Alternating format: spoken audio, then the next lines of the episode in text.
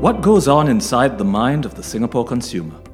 The Kiasunomics podcast series unravels the way Singaporeans behave across different domains like spending, transport, environment, superstition, schooling, and housing markets.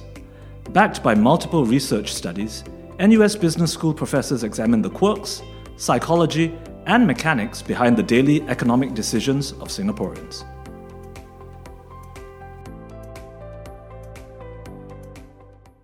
Welcome back to another episode of Kiasunomics podcast.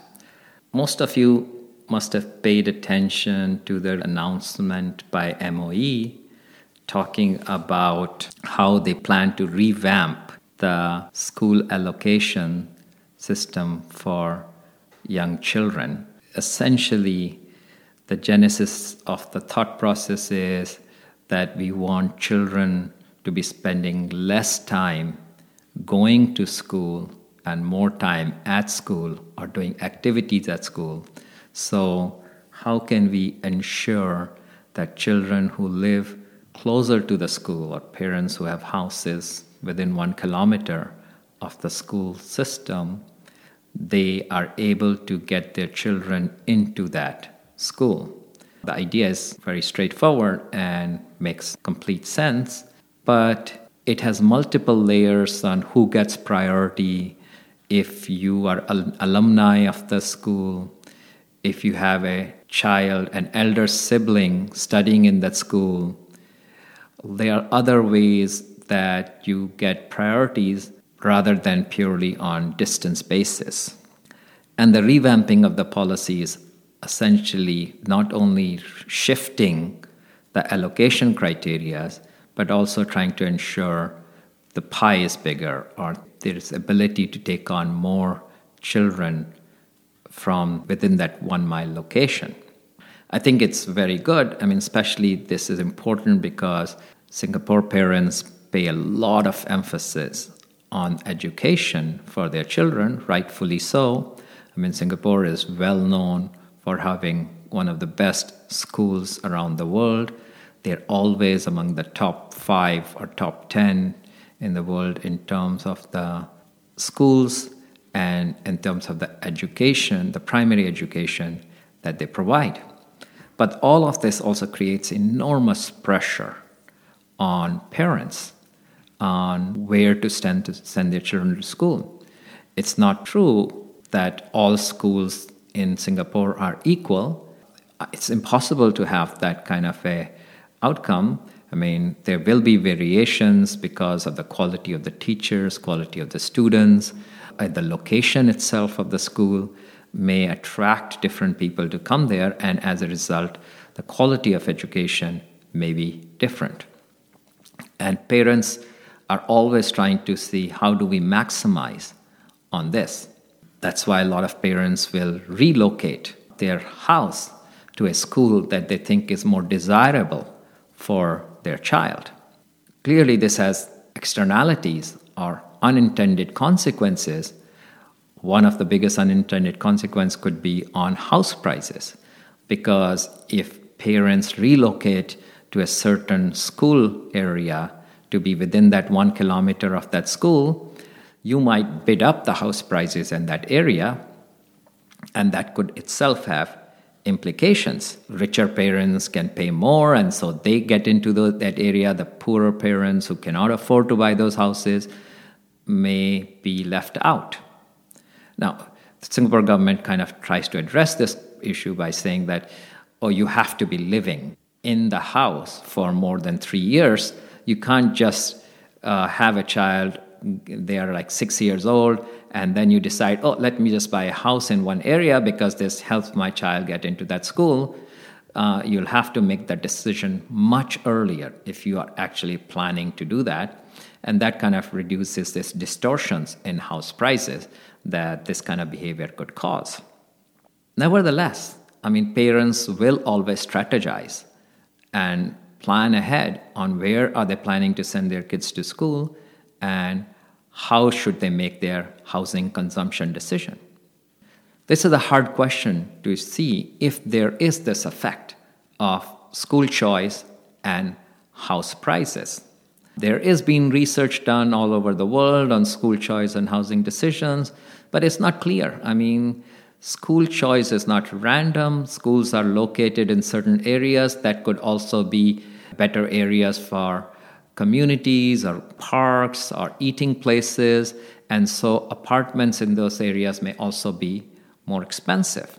To cleanly make this argument that school choice can affect house prices or have this negative effect on house prices, and as a result, create distortions on who moves there and do the children benefit by going to uh, those schools, and are some parents left out because they couldn't afford to uh, buy a house there? It's a not so simple question to solve. So we wanted to understand answers to this question. So we started thinking about how will we try to find answer for this question in the context of Singapore. Luckily, every now and then, schools merge, schools relocate. So this allows us to kind of do this in a way we can causally make this argument that once a school merges, which means one of the location goes away and the school is moved to a new location or the school relocates, then what happens to house prices in the old location and in the new location? So the idea is taking two schools. One school did not move at all. Another school used to be in a given location, but they moved or merged. Either way, they have relocated. Now we want to look at the house prices in the area where the school was there but never moved, and house prices in the area where the school used to be there but has moved. So we compare the house prices before and we compare the house prices after the relocation of this school. So it's a very straightforward kind of exercise to do. You just compare prices of houses that are being sold in these two locations.